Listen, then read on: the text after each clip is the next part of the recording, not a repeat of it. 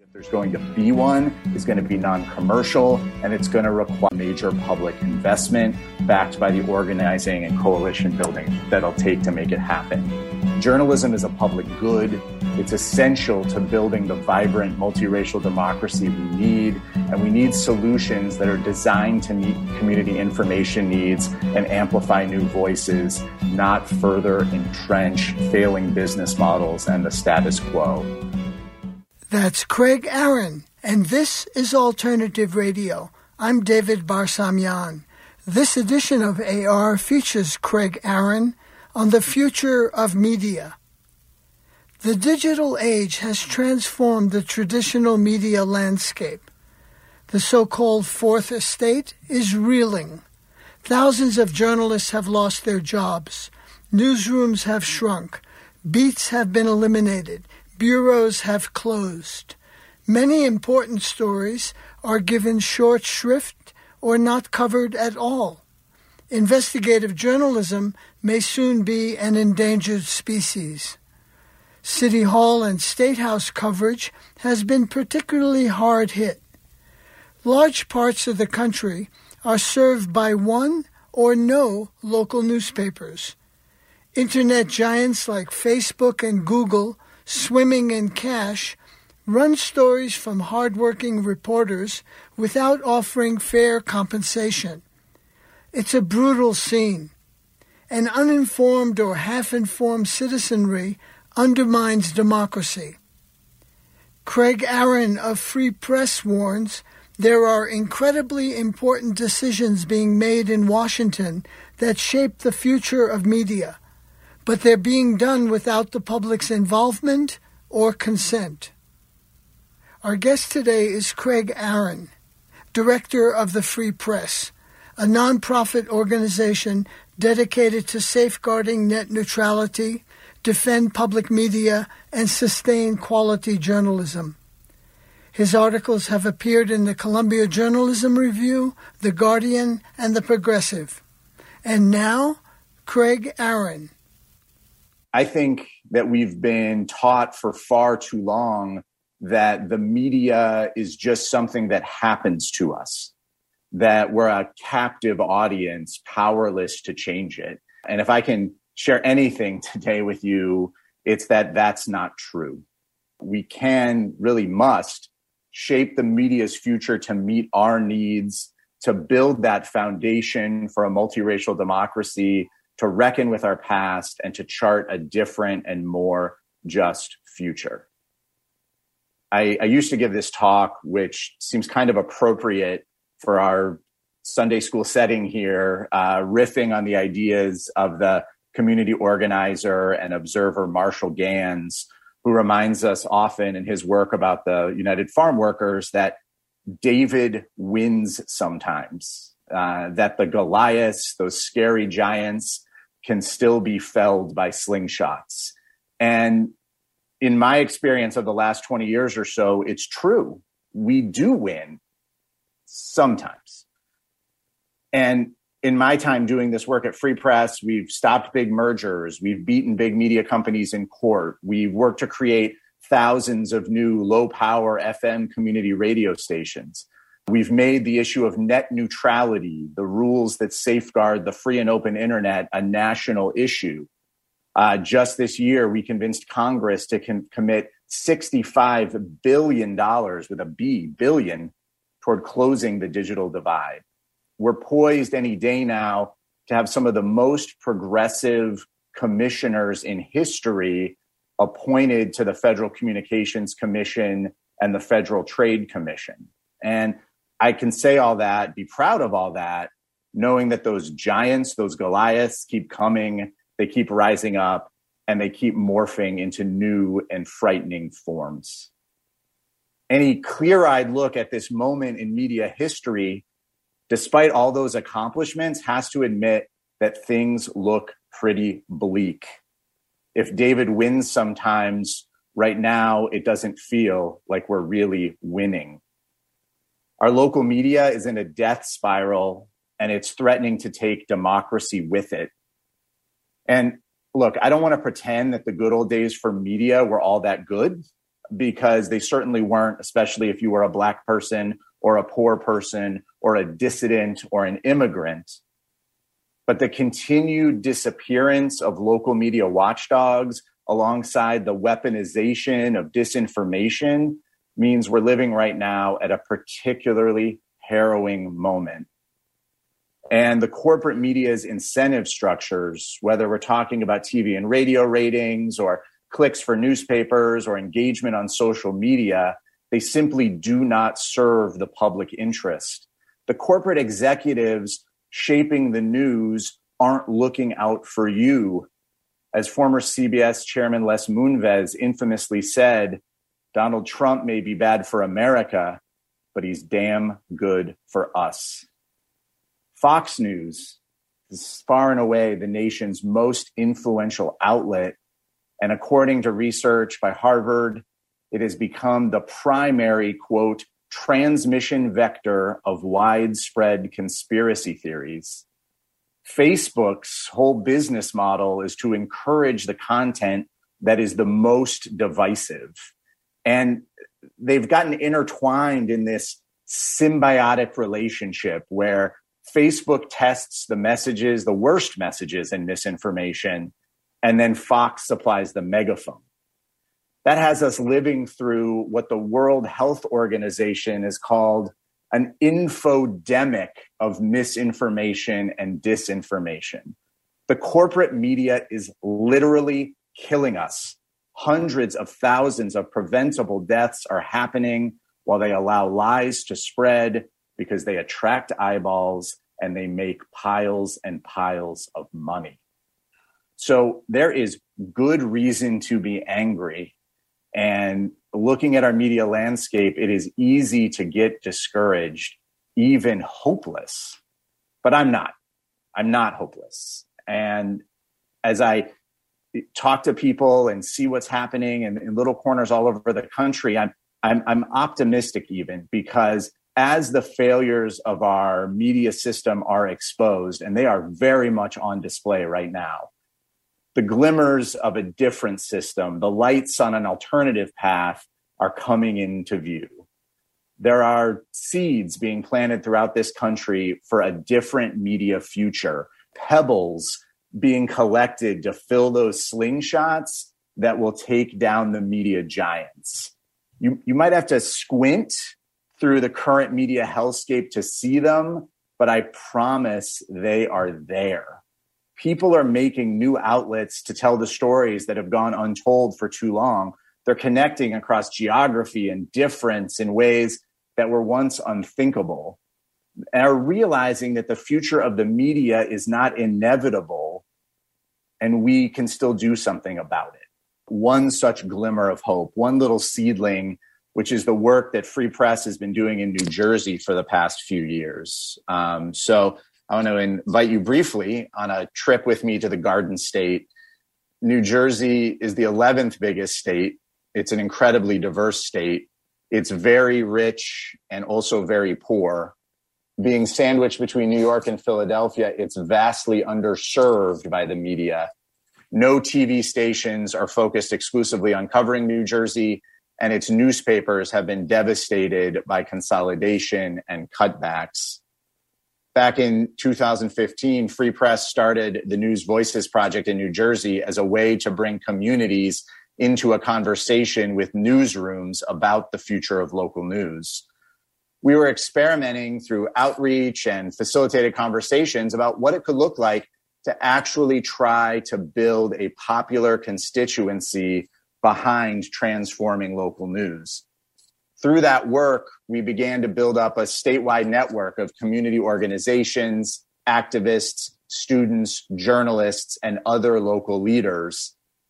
And as we were doing that work, as we were going all through the state of New Jersey, this maybe once in a lifetime opportunity presented itself. The state of New Jersey at the time owned a set of public television station licenses and they were going to sell them back to the government in an FCC auction to give more spectrum to the cell phone companies.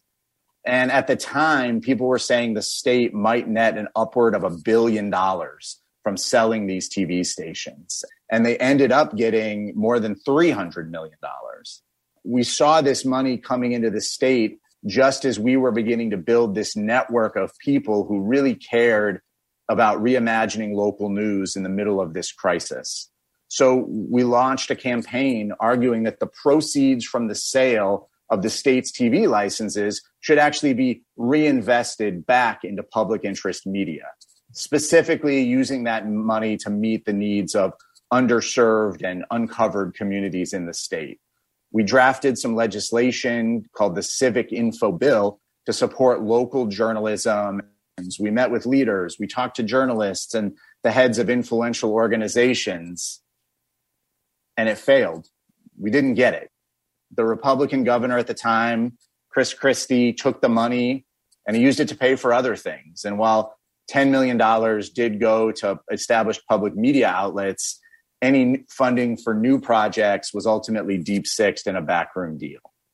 It was so frustrating, but we kept coming back. The next year and the year after, we kept organizing and holding community meetings across the state. We got local residents involved and we spent hours in the hallways of the New Jersey State House just to grab a few minutes with legislators as they walked by, literally lobbying. It's, I think, the only time I've ever done it, standing in a lobby just to talk for a few minutes. When we began getting meetings with representatives in the legislature, every single one of them ended with lawmakers saying, There's no way this is going to happen. There's no way government is going to fund local news. There's no way people are actually going to care about this.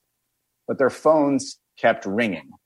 Thousands of New Jersey residents took action in support of this idea of the civic info bill. They joined community forums. They signed petitions. They called their lawmakers.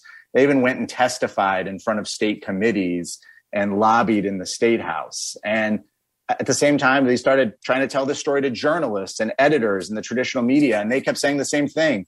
There is no way you're going to get the state to dedicate this money. But it turned out, and maybe simply because they didn't believe it was going to happen, there was really little or no organized opposition to what we were trying to do. And everywhere we went, we saw the hunger from everyday people to do something about the loss of local news in their communities, to tell different stories, the true stories about what was happening there. People in New Jersey responded to this idea and they showed up at meetings and they turned out to talk to their legislators about it.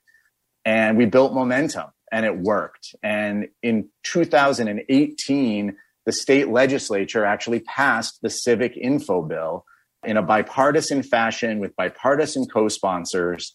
And it created a new nonprofit institution called the New Jersey Civic Information Consortium, which is now overseen by an independent bipartisan board made up of representatives from five New Jersey universities and others, including one representative from Free Press, who are appointed by legislative leaders and the governor. Now, seven years ago, this was just a concept being kicked around my office. We just made it up.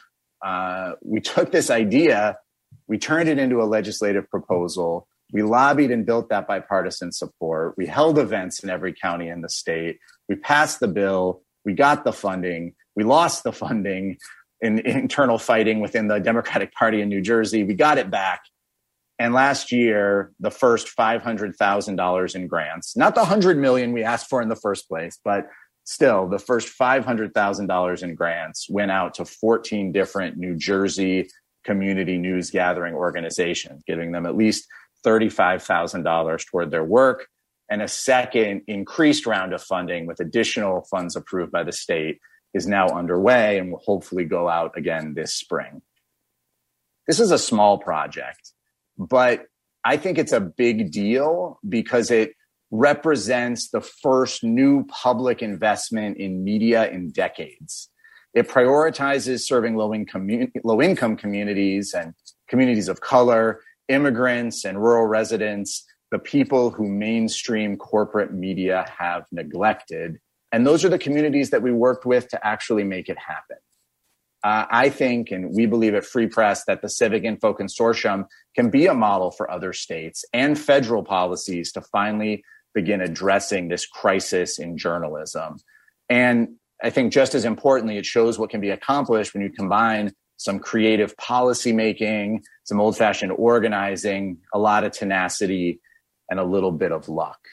I don't know that it will happen exactly the same way in other places. The recipe would need its own local flavors, but the basic ingredients are probably the same. Some startup funds to support dedicated organizing capacity, a community outreach plan, finding some key legislative champions, amplifying the voices of people doing the work to tell their stories about their communities, and that willingness to keep showing up and keep showing up even when doors are closed in your face. A few million dollars, like we have in New Jersey, will not solve all the problems facing journalism in that state or the rest of America. But it's a first step toward expanding what's possible, expanding that all too narrow definition of what's possible that tends to dictate our policy choices. And while the consortium isn't perfect or enough yet, it exists. It shows what's possible. It shows that we can keep building. And it shows, I think, that public funds absolutely must be part of the answer to solving the journalism crisis, to actually getting communities the information that we need.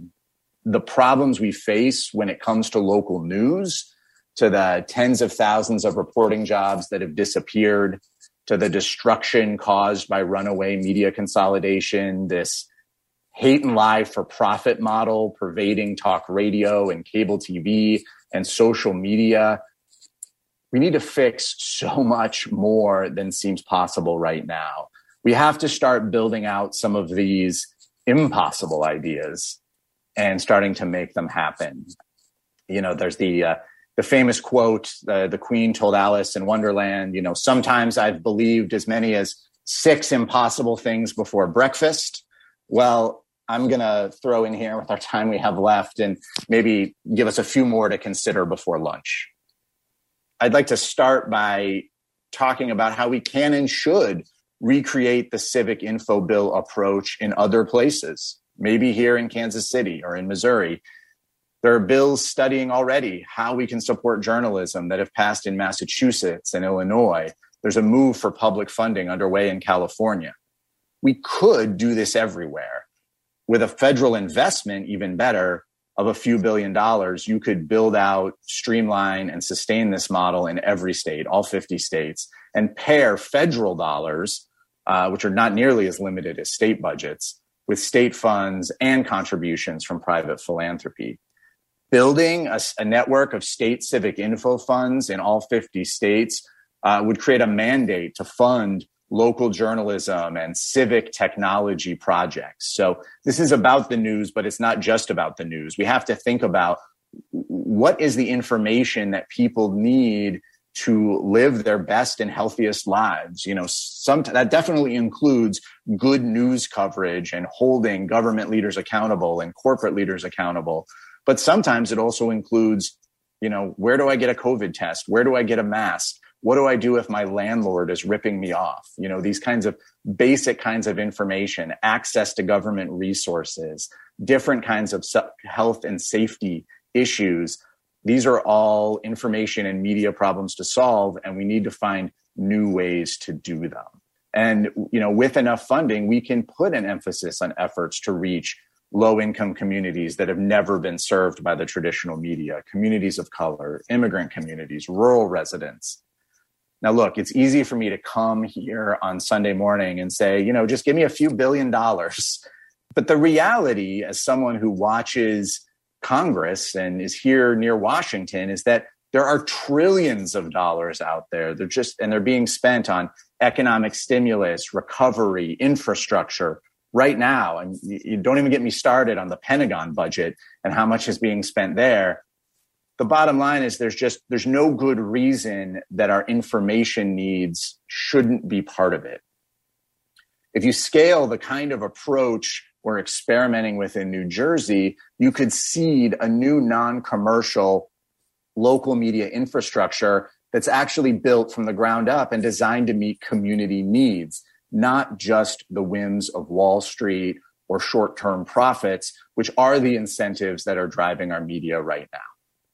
There's so many smarter ways to pay for it. Uh, the money is out there, but you know, my colleague Tim Karr and I have also proposed placing a small tax on online targeted advertising that could produce billions in revenue that we could reinvest in local news. Uh, the idea, basically, you should think of it like an anti pollution tax, though in this case, it would be dedicated to cleaning up the damage done to our news ecosystem and social discourse. Those massively profitable platforms like Google and Facebook, they benefit from this targeted advertising model that is being used not only to try to sell you again what you bought on Amazon yesterday, but we know to spread lies, to spread propaganda with tremendous social costs. And serious journalism should and could be an antidote to that misinformation, but it's in the middle of an existential crisis. Even though its production, its distribution have these tremendous economic and democratic benefits, whether you pay for it or not. We think taxing ads, taxing online targeted advertising would be a way to begin to right this imbalance. So, for example, if you put a 2% tax on all online enterprises that earn more than $200 million in digital ad revenue. So we're talking about the big guys here. That could yield about $1.8 billion a year that we could devote to local news. It would really go a long way. Now, some my friends will argue that even that's not enough. When you know I'm talking in the ones and two billions, that we, we got to think even bigger to meet the scale of this problem. My mentor, uh, Professor Bob McChesney of the University of Illinois, has advocated for spending $40 billion a year on local journalism to bring us in line with the kind of spending that was happening back in, you know, two centuries ago and, and, and closer to the founding of this country. He has an elaborate plan and set of ideas that he recently outlined in the Columbia Journalism Review, calling for a huge public investment controlled by the public uh, for actually building a system to allow you to vote locally to decide how the share of that money should be allocated in your community, where outlets, nonprofit outlets, could get on a ballot, uh, multiple outlets, uh, and you could rank them and choose how the money should be distributed based on uh, the news and information that you think your community needs. It's it's a really big and bold idea, and absolutely the kind of debate we should be having. It's a folly to continue to cling to this idea that private industry alone is going to create a viable business model for journalism. The realities of the journalism crisis, the deep community needs we can see, they call for a major new investment in public media focused on local news gathering. And, you know, as we record this conversation, for community radio, for public media, I, I do want to emphasize just how scandalous it is how little we spend in the United States to support our public media. Uh, when we're talking about federal dollars, it works out to maybe a dollar fifty per capita per year. That will barely get you a cup of coffee these days. And other leading democracies frankly, democracies that rank higher in all the international measures of a highly functioning democracy, they're spending 50, 80, 100 times more, whether that's in Japan or Germany or the Scandinavian countries, to support and sustain a broader public media system. Unfortunately, the leaders of the US public media system at places like PBS and NPR have largely been absent from the debates that we're having right now in Washington over recovery and infrastructure, let alone, you know, really wrestling with the serious proposals to rescue local journalism. And, and, I'm sympathetic to them. I'm sympathetic to folks who've worked in public media and community media and who've had again and again, year after year, they have to fend off cuts and attacks on what they do and all this pressure put on the kind of content they're sharing. But the reality is that for way too long, they've basically been bringing a tote bag to a knife fight. And we need to start demanding more support, uh, organizing to really invest in the public media system we need. As a start, uh, we should be asking to immediately double annual federal appropriations for public media and specifically redirect it to the community level down to local stations, local news gathering operations focused on communities that haven't been well served by the mainstream media or by traditional public media. If we're going to have any hope of building an equitable and just media system that meets the needs of everyone here in the United States, we need to reckon with the history of how we got the media system we have to understand it, to understand who it was designed to serve. And that was mainly white folks, rich people, now big corporations. Uh, a group of my colleagues are working on a project called Media 2070, the Media Reparations Project. And they've written extensively about the US media's racist history, which is visible everywhere from the runaway slave ads placed in newspapers by George Washington, all the way up to present day coverage of the Black Lives Matter movement. Media 2070 is sparking crucial conversations about what it would look like, not just to apologize for what happened in the past, as some newspapers have started to do, but to take actions, change policy, and dedicate funds to actually repair it. Some of this work uh, is going to start with changing how we cover and who covers and tries to speak for Black and Brown communities. The whole process, the whole way we cover criminal justice or the criminal legal system needs to be deeply re examined. Uh, from who's setting the news agenda to who determines what news what's newsworthy to whose voices and experiences are actually centered in the coverage instead of just mugshots and police blotters and the if it bleeds, it leads approach that has dominated news, especially but not exclusively TV news for so long. We need to build beats that focus on the communities that have been impacted by systematic marginalization. We need to focus on covering stories about how to keep people safe and healthy and we need beats that help people navigate the criminal legal system, access social services, and better understand their rights. These are all things we can build and create. Uh, right now in Philadelphia, Free Press uh, is part of a project with a network of local allies there called Shift the Narrative, where we're working with residents and journalists, including at major outlets like the Philadelphia Inquirer, to build new power within communities to change whose stories are told in local media about crime and the police and the way journalists approach these stories and how they treat official sources and how they talk to neighborhoods that have been affected by crime uh, and, and, all of the above. The sooner that journalists uh, acknowledge and come around to this idea that the, the crime beat as currently practiced needs to go, the sooner we can begin acknowledging and repairing hundreds and hundreds of years of harms. Reimagining how newsrooms approach this coverage of criminal legal and prison systems uh, allows us to move in a different way with communities whose perspectives have been systematically excluded from local news coverage.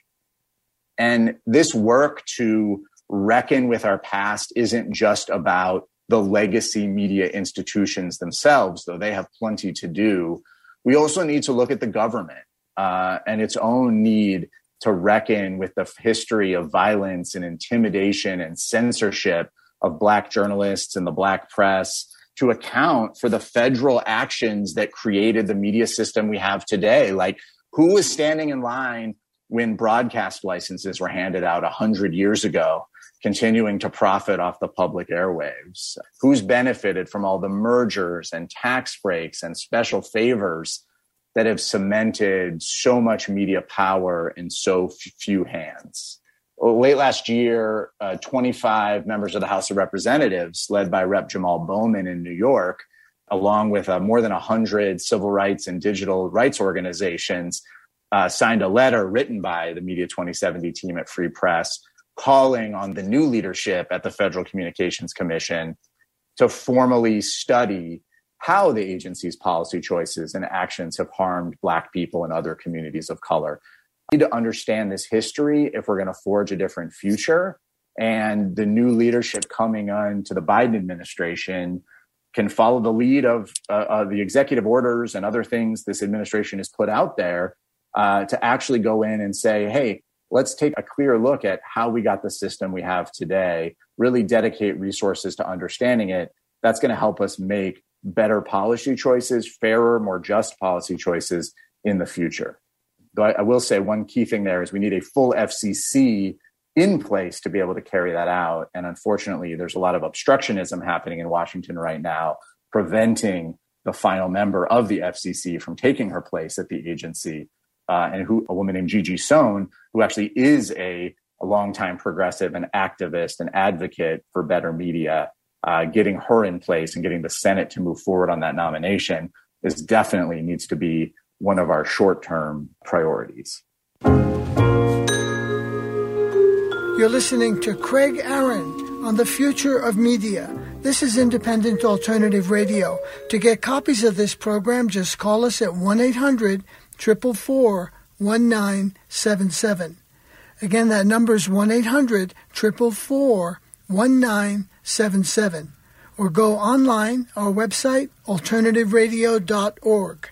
That's alternativeradio.org.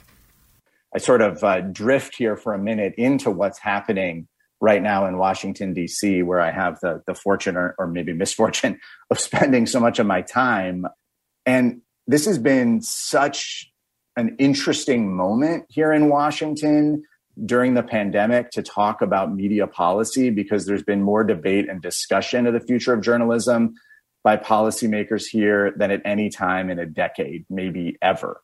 There's truly more interest in Washington and in the states about what to do about this crisis in journalism because legislators have seen the impact on their ability to reach their own constituents, for news to even get home about what they're doing. The current draft of the Build Back Better bill being pushed by the Biden administration does include significant tax breaks for hiring and retaining journalism jobs which might help keep a few more reporters on the job and a few more newspapers on your doorsteps for a little while longer. But really, it's a bridge and a, a pretty rickety bridge to the kinds of transformative change and major investments that communities really need. And unfortunately, in here in DC, the dominant players in these debates are still the biggest companies and their trade associations. That's the, who's calling the shots, even after their long record of failure their failure to serve community needs, their destruction of local news from consolidation and corporate greed. After all the threats to public health and a functioning democracy by major media outlets spreading lies and hoaxes, still, right now, the Rupert Murdochs and the hedge fund vultures and the K Street lobbyists, the people who've created this mess we're in, hold most of the political influence. And that's why so many of the policy solutions that actually advance and are put forward end up being designed to prop up what we used to have rather than what we actually need. I think that quality journalism is going to be an essential ingredient in any effective treatment for what ails our democracy. And research shows that special interest groups get their way in votes when there's not public attention. Less journalism means fewer benefits come back to local districts. It absolutely and clearly means more corruption at every level. So we can't continue to respond to this crisis with a collective shrug or the vague hope that some new business model is going to emerge to save us. The stakes are too high. And as long as our congressional efforts are focused on propping up existing institutions, we won't save, let alone reinvent and reimagine local journalism. The reality, and it's really been the reality for a long time, is that a new miracle business model isn't going to save us the future of quality local news, if there's going to be one, is going to be non commercial and it's going to require a major public investment backed by the organizing and coalition building that'll take to make it happen. Journalism is a public good. It's essential to building the vibrant multiracial democracy we need. And we need solutions that are designed to meet community information needs and amplify new voices, not further entrench failing business models and the status quo. Larger social movements are forcing newsrooms and every institution to reckon with their past. And there's also been a shift in journalism toward more community engagement, more community centered journalism. We need to get policies in place to match those new innovations, those new opportunities. That's part of our work right now is to bring together local innovators into a collective talking seriously about media power to get the people shaping the future of journalism a seat at the table alongside or instead of those big commercial news outlets setting the agenda. As I move to close here, I have to acknowledge you know, even 20 years into this fight for me, that we are, I believe, probably still closer to the beginning of this fight than the end. And we're still marching in the face of really strong headwinds. What's clearer than ever to me is that the people that got us into this mess are definitely not going to be the ones to get us out of it. The answers are going to have to come from local communities, local communities like yours who are advocating for bolder action. The kind of change we need in our media can feel impossible right now, but we have to give ourselves the permission to dream of a different and better media system. Too much of our work, in, even in my world, the media tech policy world, has been tinkering around the edges, propping up the old structures, or just lamenting their demise. There's a lot of talk about news deserts and all that we've lost, but too little talk about what could bloom out of the wreckage, what that lush, fantastically local rainforest of local media could be. We have to imagine and reimagine how we would fund and produce and distribute and consume news if we could hit a reset button and build the just, equitable, informative, entertaining, sustainable news media from the ground up. What's worth saving? What needs to be reinvented? Who's missing from the conversation? What would it look like to start over? we got to keep dreaming and reimagining and experimenting so we can start rebuilding, start demonstrating change is possible, start showing what the alternatives look like through experiments like what we did in New Jersey, start making concrete progress that people can see directly benefiting their lives. Once people know that media isn't just something that happens to them, once their voices are included, once the media is something they can influence and change and create themselves, they will fight for it. It's true, they really will. And when that happens, that's how the impossible becomes a reality. I'm going to pause there uh, with thanks again for having me this morning. I've talked a really long time. Uh, I appreciate everyone being here to listen. Uh, and I'd love to hear your questions, your ideas, and and talk together. Wonderful. Thanks, Craig, very much. Richard Thompson is the first one with a question. How many years did it take you to go through the government uh, in the state of New Jersey and uh, get that that funding? It, it took us about four years from concept to passage of the bill. I would say it was somewhat accelerated by because of this FCC auction and the notion that the state was taking in you know millions of new dollars so there was this sort of influx of money that was unique to New Jersey and, and, kind of gave us a spark at the beginning, even though those aren't the funds they ultimately decided to invest. Um, but it took us it, it, took us about that long, and then honestly, a couple more years, two more years, to actually get them to release the money, uh, which is one of the tricks. Like we actually passed the bill, and then strangely, the governor, even the Democratic governor who came in, uh, found it hard to find uh, the money within the budget, even though it had been allocated by the legislature. So we had to keep advocating for them to release the funds, though they've finally done so. And now there is essentially a regular item in the budget um, that uh, was was approved again, and hopefully will come, be approved again this July. Um, but that's that was sort of from initial concept was probably in late 2014. Uh, the bill passed in 2018, and the first checks were handed out in 2021.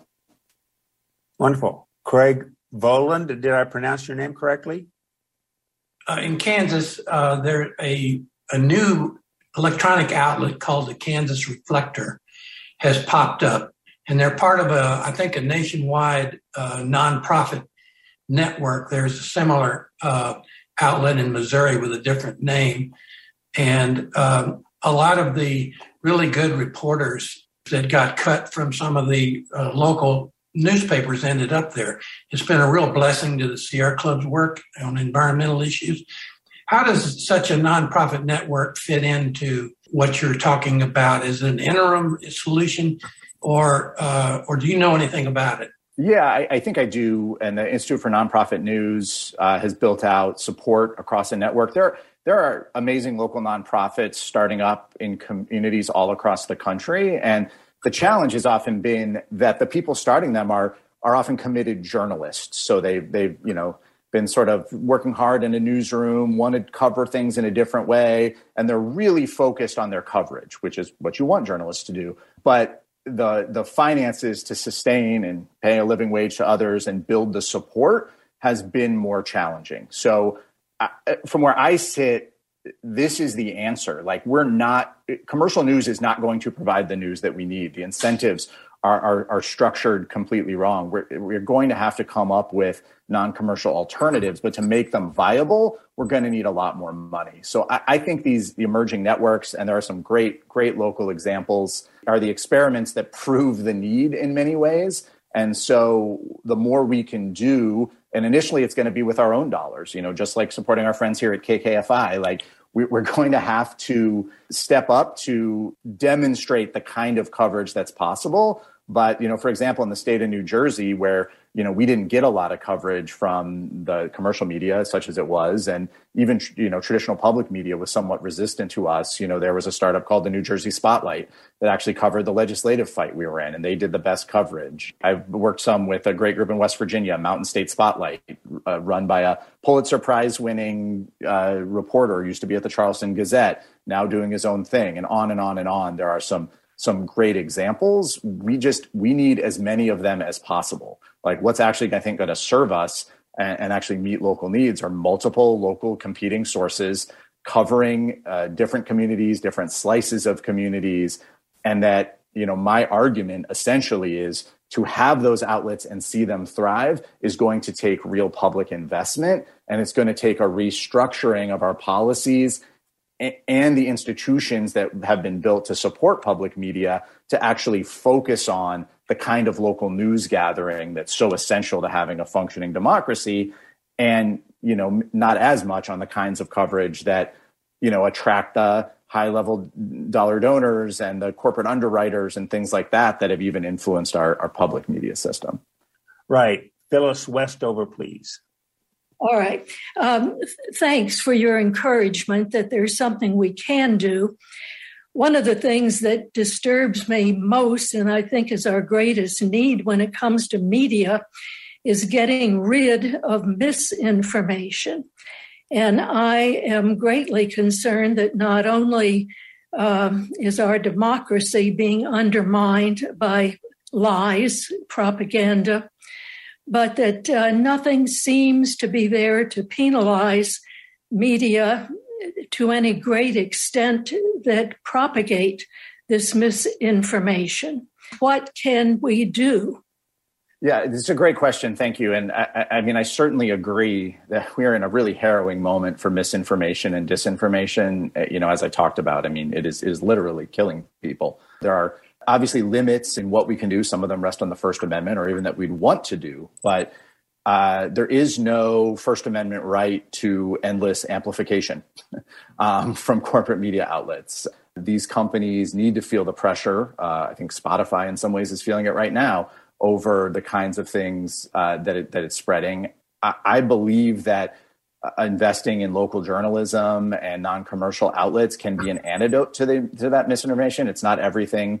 Uh, we need media literacy. We need you know to look at the structures of the internet and and how we're we're getting the information that we need. But uh, you know, one of our ideas is is of course that these companies should be being taxed um, for all the you know wealth they're extracting uh, out of these communities, and we should be reinvesting that in alternative sources of information and local journalism controlled by the public. Uh, I mean, we've left so many of these choices in the hands of corporate executives who have shown they're completely unequipped to deal with it that they're not even asking the right kind of questions from from from Mark Zuckerberg on down and it has literally put our democracy you know at the brink um, which in our democracy we had a lot of work to do anyway I see some of my old friends I see Tom Clammer here I see David Barsamian here uh, uh, important media critics who for a long time will remind us it wasn't that good before either we we had we've had a lot of problems for a really long time but it, it is the the speed at which the disinformation can spread now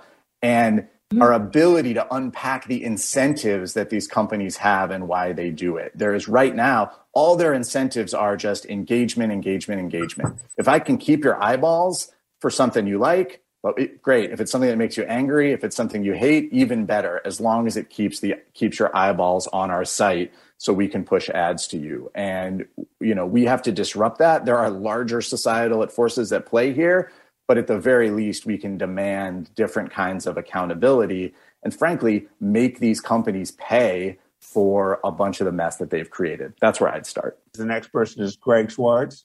Why not use the KKFI model to, to accomplish what, what you want to accomplish rather than spending a lot of time going through politics and all that sort of thing uh, to get some money? Uh, uh, what I see is uh, a successful model in KKFI?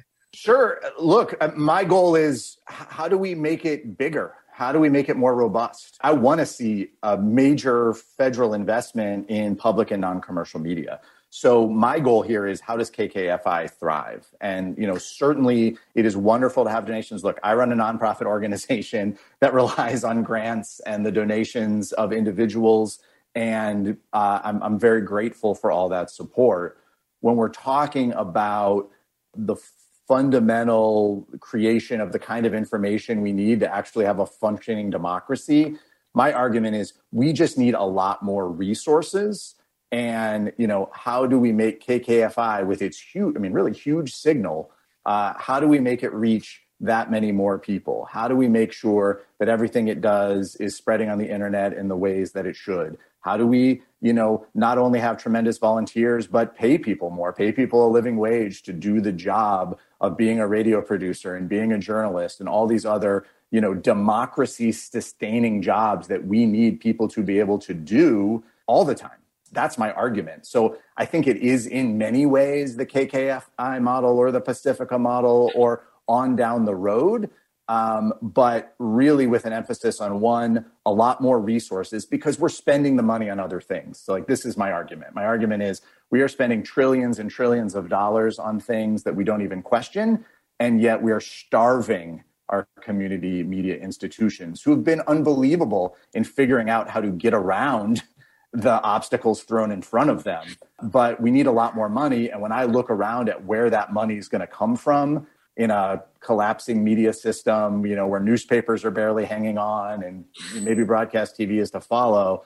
Uh, the only answer that I can find that's viable is new forms of public support at a much higher level uh, and new forms of local control and input in a way that hasn't existed before. I think that's the combination, and I don't think it is a, a hopefully a replacement for great work happening thanks to all of you at KKFI and these other outlets. But hopefully, it, it can be an enhancement, a broadening, a flowering, if you will, of, of, of many more alternatives and options actually meeting community needs. That's that that's the goal. So I think those things work together. Michael Duffy. Yes, uh, even assuming all the new public resources that you're hoping to get come about, is there any reason to put these resources into local newspapers? Is there a future for that, or should the resources just go into local radio and internet, local media outlets? Yeah, that's a great. Thank you for that question. Uh, I, am torn. Uh, I think you know if we're talking about print, I mean, no, I'm sorry, and I I get this. The Sunday Sunday paper hits my doorstep still in paper, and I enjoy that, but uh, that's not going to be the future. Um, I do see value in some places in the institutional memory uh, and the frankly the hardworking functioning newsroom. I've never been in a newsroom, even the with the worst corporate owner, where there weren't some good journalists trying to do good work. Um, that's who I'm interested in supporting. So I think that it, it is not going to be achieved, however, by simply propping up what we used to have or investing solely in an established media brand or institution for many reasons but you know a lot of them including you know i didn't get into this work back in the you know late 90s and early 2000s because the mainstream corporate media was doing a really good job.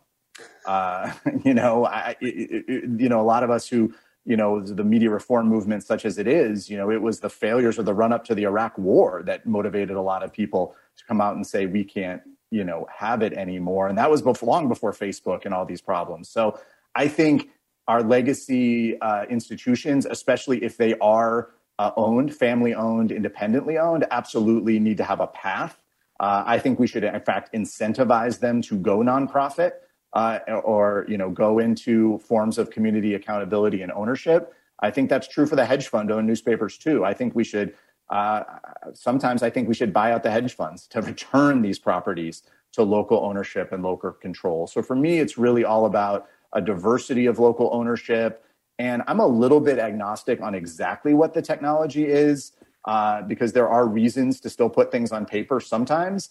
Um, but ultimately, anything we're building and investing in has to be forward looking and that means adapting to the changing way that people are you know engaging with news and information and while radio has a huge role to play while you know print still creates revenue for some of these institutions you know the reality is it's our you know it's our phones and it's uh, youtube and it's all these other you know online activities and we can talk about you know democratizing the internet and reclaiming the internet is something worth saving um, but yeah, that I guess that would sort of be my answer. My problem with a lot of the existing legislation right now in Congress is it's really focused on sort of propping up newspaper institutions, uh, even the institutions that have been taken over by hedge funds who have no interest in actually serving local communities or covering what's happening there. So I want to see us invest in newsrooms, in the workers in newsrooms, and encourage them to use all the technologies to get their word and stories out. Jeff Humfeld. Yes. Uh, what kind of news outlets are being funded in New Jersey, and um, who's determining how those funds are spent?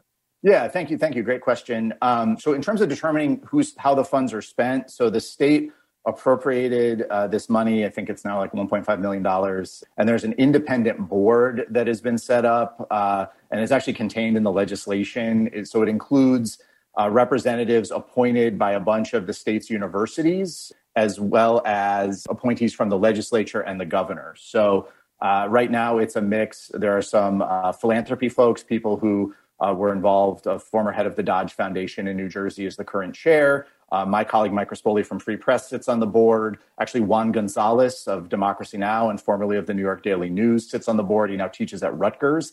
He's actually the Rutgers representative. Um, so there's a there's a set of individuals. So they get together. There's a grants committee, an application process, and they handed out the grants. You know, right now this initial wave are relatively small grants. They were like thirty five thousand dollar grants, and they went to a series of projects, essentially hyper local projects in 14 different communities across New Jersey. Uh, many of them new startups, like we were talking about before. Uh, they didn't go to uh, uh, the uh, you know established traditional outlets, though they're not excluded from applying. And the idea is that it's supposed to be a project that partners uh, the universities with these local outlets to cover stories that otherwise would go uncovered. But they're really amazing local projects happening in places like Newark and Atlantic City and elsewhere. You know, doing a different kind of storytelling, and, and we'll hopefully have a report out uh, in, here in a couple months, really getting into some details about what that support uh, made possible. But I want to give our speaker an opportunity for any brief final comment. It's such a pleasure to be able to be here and talk at such length. Uh, if you're interested in the work that we do at Free Press, I hope you'll visit freepress.net. Uh, lots of information about the active campaigns we're running, ways to get involved and support this work. And uh, I just hope that uh, next time we do this, we'll be able to do it in person. But really do appreciate everyone taking all this time uh, to be here this morning. You were just listening to Craig Aaron on the future of media. Craig Aaron is the director of Free Press. This program is produced by Alternative Radio based in Boulder, Colorado. We are an independent nonprofit in our 36th year. We're supported solely by individuals just like you. We feature such progressive voices as Roger Hallam, Roxanne Dunbar Ortiz, Ralph Nader, and Vandana Shiva. To access our complete audio and book catalog, just go to our website, alternativeradio.org. Again, our website where we are podcasting, alternativeradio.org. To place a credit card order for CDs of today's program, Craig Aaron on the Future of Media, and for the Noam Chomsky book, Media Control The Achievements of Propaganda, just give us a call at 1 800 444 1977. That's 1 800 444 1977. Or you can order online on our website, alternativeradio.org. We're offering printed transcripts, PDFs, and MP3s of this program at no charge. Just call us at 1 800 444 1977. Special thanks to Spencer Graves, the All Souls Forum, and KKFI in Kansas City, Missouri. Ritchie is our general manager and editor. I'm David Barsamian. Thank you for listening.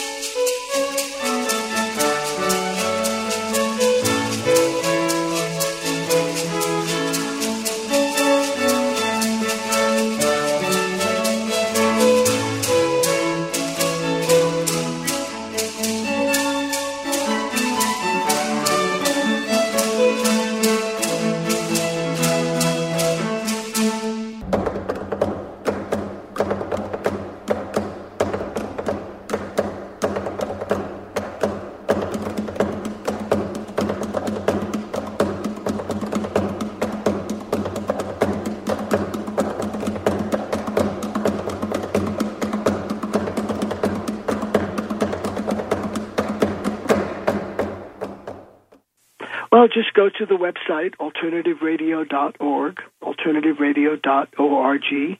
Uh, we too are independent and are supported solely by listeners who make donations, uh, purchase transcripts, MP3s, or CDs of our programs. So we're very much uh, dependent on listeners out there.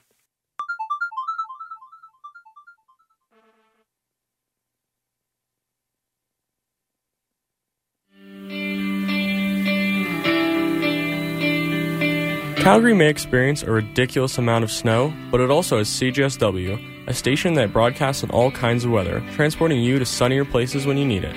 90.9 FM, to be enjoyed at any temperature. Broadcasting on Treaty 7 land and on Métis Nation of Alberta, Region 3.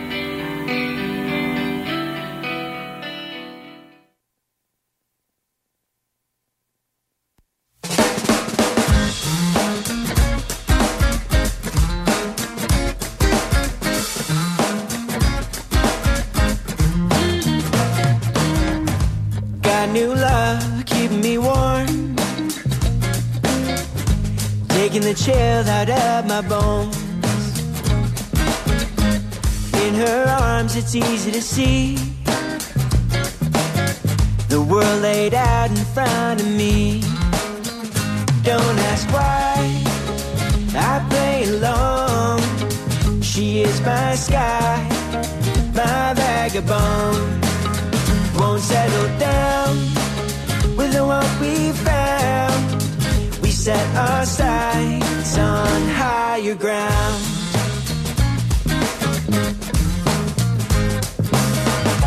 We all have meaning,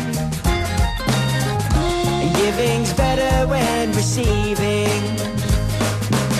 Well, I feel your love inside my soul. Whoa, no I can keep. Our love is free.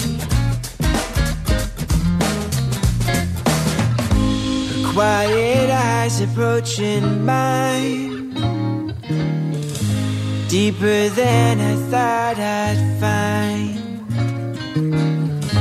calming me without a word. Oh, yeah, yeah. No need to yell to feel heard. You ask me why I play alone.